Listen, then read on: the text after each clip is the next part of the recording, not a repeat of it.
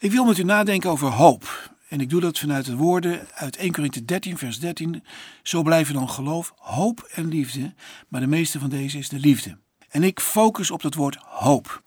Het lijkt me alsof het woord hoop de motor is waardoor wij in beweging komen. En dat liefde en geloof eigenlijk de voorwaarden zijn om hoop te kunnen hebben. Nou goed, daar kun je heel lang over nadenken. Het rare is dat hoop eh, ontstaat eigenlijk met oordeel. God veroordeelt de duivel, de Satan, die de mens verleid heeft om te proberen dezelfde plaats in te nemen als God. En daar begint hoop. God rekent af met de bron van het kwaad. En vervolgens is die hoop gelegen in het woord vijandschap. Onverwacht. Namelijk, in de vrouw, in de mens, wordt vijandschap gelegd tegen de slang. En de belofte is dat uit de mens, de mens met een hoofdletter geboren zal worden, die de duivel zal overwinnen. Jezus. En wij met hem. Want Paulus zegt dat God weldra de Satan onder de voeten van de mens, onder uw voeten, zal vermorselen. Met andere woorden, het is een heel rare combinatie, maar hoop begint bij oordeel en hoop begint bij vijandschap. Nou ga ik iets vertellen wat nog ja, ook heel dramatisch is. En om dat uit te leggen ga ik eerst iets, iets over mezelf vertellen. U weet misschien dat ik schilderijen maak. En die schilderijen, die, eh, daar heb ik ja, heel veel tijd in gestopt. En heel veel vreugde. En heel veel, ja, wat, wat zou ik zeggen? Dat, dat, dat zeg maar zeggen, levensvervulling, weet je wel. Met kleuren werken en vormen. En uh, mooie voorstellingen maken. Dingen die ik geloof dat ik moet uitdrukken. Maar ik heb er een stel gemaakt op verkeerd materiaal. Ik had ze gemaakt op een soort plaat die krom trok als ze boven een centrale verwarming hingen. Het is een dramatische toestand, want ja, dan hing zo'n schilderij boven een verwarming. Mensen hadden het zelfs gekocht af en toe. En dan trok dat hele ding krom. Nou, je moet, dat is iets verschrikkelijks. En wat doe je dan? Ja, ik had allerlei technische oplossingen waardoor dat ding loodzwaar werd, of weet ik veel wat. Maar uiteindelijk had ik er een stuk of drie in mijn eigen bezit nog. En één of twee ook teruggekregen van mensen die zeiden van ja, dit werkt niet. En die stonden maar in mijn depot en wat moet ik ermee? Tot op een dag ik de stoute schoenen heb aangetrokken en ik heb misschien wel zes of zeven schilderijen meegenomen naar de vuilstort in mijn woonplaats. En dan ben ik met die schilderijen, mijn dochter heeft me geholpen, ben ik naar die grote, enorme stalen containerbakken gegaan. Ik zet mijn auto daarnaast en ik ga die schilderijen erin gooien. En dan, dan gooi je zo'n schilderij in zo'n stortbak en dan staren ze je aan. Hé, hey, je hebt me toch gemaakt? Waarom vernietig je mij? En ik keek op ze neer en ik dacht, ja, wat zit er uren werk in. En wat heb ik erin geloofd? En wat vond ik het prachtig, maar ze trekken krom, het werkt niet. En toen dacht ik, ja, maar wie mag ze dan vernietigen? Moeten mijn kinderen dat doen later of zo? Of iemand die, ja, weet ik veel wat er moet. Ik ben de enige die het recht heeft om ze te vernietigen. En ik werd er een beetje blij van. Ik denk, ja, natuurlijk. Wie maakt, mag ook vernietigen.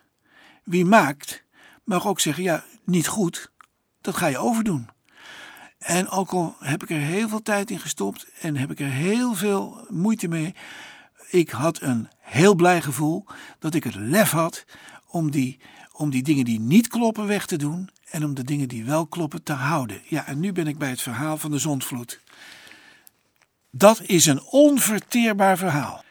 Dat is een verhaal waar we eigenlijk allemaal boos over zouden kunnen worden. Zeggen, hoe kan het zijn dat een rechtvaardige en liefdevolle, almachtige God zo de schoonmaak in de schepping zet. En dat hij al die kromgetrokken schilderijen als het ware in de vuilstort gooit. Ik kan er nog steeds niet over uit, maar ik kan er een heel klein beetje van begrijpen. Na dat eerste verhaaltje over de schilderijen die ik weggooide. Hij heeft het recht. En daar kun je heel lang of kort over praten, maar wij zijn schepselen. Hij heeft het recht om met zijn schepping te handelen zoals hij meent dat die schepping hoop krijgt. Ik ga het lezen. Er staat in Genesis 6, vers 5. En de Heere zag dat de slechtheid van de mens op de aarde groot was. En dat al de gedachtespinsels van zijn hart elke dag alleen maar slecht waren. Dat is een verschrikkelijke ontdekking. Een verschrikkelijke ontdekking. En dan staat er in vers 6: Toen kreeg de Heer er berouw over dat hij de mensen op de aarde gemaakt had, en het bedroefde hem in zijn hart. Heel visueel gemaakt, hij huilde. Hij huilde. Hij, de maker, huilde. En de Heer zei: Ik zal de mens die ik geschapen heb van de aardbodem verdelgen van de mens tot het vee, tot de kruipende dieren, tot de vogels in de lucht toe, want ik heb er berouw over dat ik hen gemaakt heb. Dit is iets van een heel nieuw blad papier nemen en het oude blad wegdoen. Hier stopt mijn verstand. En dan komt het punt: is dit nou nog hoop? Ja, dit is hoop. Zoals het oordeel hoop is over de Satan, het oordeel over de Satan. Zoals de vijandschap van de vrouw tegenover de Satan hoop is, zo is de zondvloed hoop. Al begrijp ik het niet. Maar dit is een van de meest radicale verhalen uit de Bijbel, waarin God zegt: Dit gaat zo niet goed. Als er nog hoop moet zijn, moet er een nieuw stuk papier komen, moet ik opnieuw beginnen. En dan gaat het, dan staat er in vers 8, maar, en dan wordt het dan wordt het concreet. Maar Noach vond genade in de ogen van de Heere. Noach vond genade in de ogen van de Heere. Uh, betekent dat dat Noach dus prima was, perfect? Nee, hij vond genade in de ogen van de Heer omdat zijn hart open stond voor God, rechtvaardig was, oprecht was. Hij God zocht, te midden van een totaal ontaard geslacht, te midden van een duistere wereld, waar alleen maar slechtheid heerste. Hier is de nieuwe uitvinding van de hoop. Eerst die andere die ik net eh, die, die vorige studies heb genoemd, hebben bij God zegt: Ik zal de kop van de Satan vermorselen door de mens Jezus Christus. En ik zal de Satan, de slang, oordelen. En hier, ik zal vernietigen maar ik zal ook opbouwen. Dat is de tweede, het grote scheppingsinitiatief van God. Alleen Noach bleef over en wat met hem in de ark was, zegt de Bijbel. En het water had 150 dagen lang de overhand op de aarde. En als de Bijbel spreekt over de zee en over het water, dan bedoelt de Bijbel daar ook symbolisch mee de ondergang, de chaos. Datgene wat vernietigt had 150 dagen lang de overhand op de aarde. Alles moest weg. En vervolgens vloeide het water van boven de aarde terug. Gaandeweg vloeide het terug. En dan kent u dat prachtige verhaal van de duif die uitgezonden wordt, of de raaf en die dan weer terugkomt. En dan komt hij weer terug met een tweede keer met een takje en dan een derde keer dan blijft hij weg. En dan heeft hij een plaats gevonden om te wonen. En dan is er weer voldoende hoop op aarde. En dan vindt de vogel, de duif of de raaf, die vindt een plek om dan te blijven als teken aan Noach. Het is veilig. De dieren kunnen weer uitzwermen. De mens kan de ark verlaten. En dan ontstaat er een nieuw begin. Het is geen nieuw paradijs, dat is duidelijk. Het is een nieuw begin buiten het paradijs. En het is weer de vreemdeling die de aarde bewandelt. Het is niet de paradijsbewoner, maar het is de vreemdeling, Noach, die als rechtvaardige in een schepping gaat wandelen die een nieuw begin is en tegelijkertijd iets meeneemt van de tuchtmaatregel van God. En wat is dat dan? De tuchtmaatregel van God is dat God uiteindelijk de mens buiten het paradijs heeft geplaatst om te voorkomen dat die mens in zijn, in zijn lust naar macht en zijn lust naar God gelijk zijn alles kapot zou maken. En die tuchtmaatregel, dat betekent het vreemdelingschap van de mens, die, die, die zwerft over de aarde. Ook al bouwt hij nog zulke grote steden en nog zulke grote forten en kastelen. Die mens die blijft een zwerver.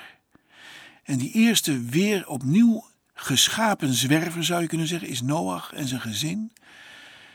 Die God danken, God offeren in een wereld waarin ze voortdurend in strijd zullen blijven met de tegenkrachten, met het onrecht. Met datgene wat er aan de, daarvoor was, namelijk de slechtheid. En die mens, de mens die krijgt hoop van God voor dat nieuwe begin. Ik moet je eerlijk zeggen, als ik mij daar probeer in te leven. Ik kan het niet, maar ik, ik probeer het te kijken naar al dat water wat wegcijpelt en wat wegdruipt. En wat eigenlijk in rivieren en zeeën en meren terechtkomt. En die bergen die weer op, opnieuw droog worden. En dan opnieuw komen er bloemen en komen er planten en er komen bomen. En die dieren die zich vermenigvuldigen. Als ware het een nieuw begin. Als ik me dat zo indenk, dan zit er in die mens een diepe vrees. Een hele diepe vrees. Kan het nog een keer gebeuren? Gaat God weer opnieuw nog eens een keer alles weghalen. Is dit maar tijdelijk? En God beseft in zijn hart hoe die mens de wereld inkijkt. Met vrees en beven. Ook al is alles wat slecht was, alle mensen die slecht waren verdwenen, toch weer eigenlijk met die angst moet leven. God kan zomaar weer alles vernietigen. En dan zijn we weer, ja, eigenlijk vernietigd of nog weer bij het begin. Dan geeft God het geweldige teken van hoop. God geeft een verbond aan Noach en als teken van dat verbond dat hij niet op deze wijze de aarde weer zal vernietigen, maar dat de mens hoop mag hebben, geeft hij die boog aan de hemel. Het zal gebeuren als ik wolken boven de aarde breng en de boog in de wolken gezien wordt, dat ik aan mijn verbond zal denken, dat er is tussen mij en u en alle levende wezens van alle vlees. Het water zal niet meer tot vloed worden om alle vlees te gronden te richten.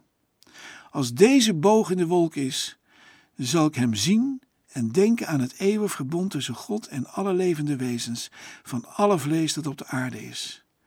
God zei dus tegen Noach: Dit is het teken van het verbond dat ik, ik gemaakt heb tussen mij en alle vlees op de aarde.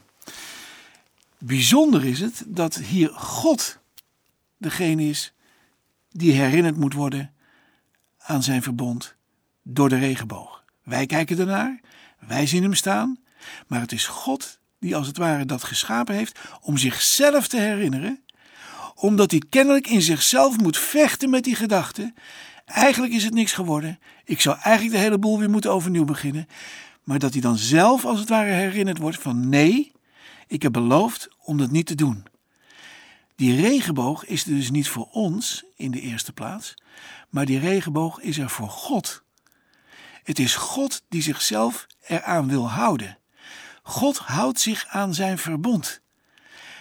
God moet zich houden aan de hoop.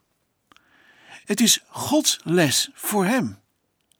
Dat is een rare gedachte, maar dat betekent ook dat als ik God toelaat in mijn leven, dat ik deze gedachte van God ook in mij plaats moet laten geven. Ik word herinnerd aan de hoop die God belooft te geven. Ik word herinnerd aan Gods herinnering, aan Gods verbond. Ik word eraan gehouden om de aarde niet kapot te maken. Het is eigenlijk God zelf die zich herinnert aan het verbond en die die herinnering in mijn hart laten dalen, zodat ik ook in het verbond van God de aarde beheer. En dat is hoop. De hoop die bij God begint, die zich wil laten herinneren aan zijn belofte, om de aarde niet weer te vernietigen, die in mijn hart geboren wordt, zodat ik zelf voor deze aarde ook het goede zoek. En dat gaat van klein naar groot. Dat gaat naar persoonlijk leven met mijn lichaam tot aan het milieu en de manier waarop we bezig zijn met deze aarde. Dat gaat van materiële dingen, de natuur, het leven, het voedsel, tot en met de relaties en de manier waarop ik omga met beslissingen die ik moet nemen en de manier waarop ik omga met mezelf. Ik moet een klein regenboogje plaatsen in mijn eigen hart. Otto, maak jezelf niet kapot, want God wil dat je leeft. Eigenlijk staat er een klein regenboogje in ons hart geplant door God zelf, die jou eraan herinnert dat je mag kiezen voor het leven.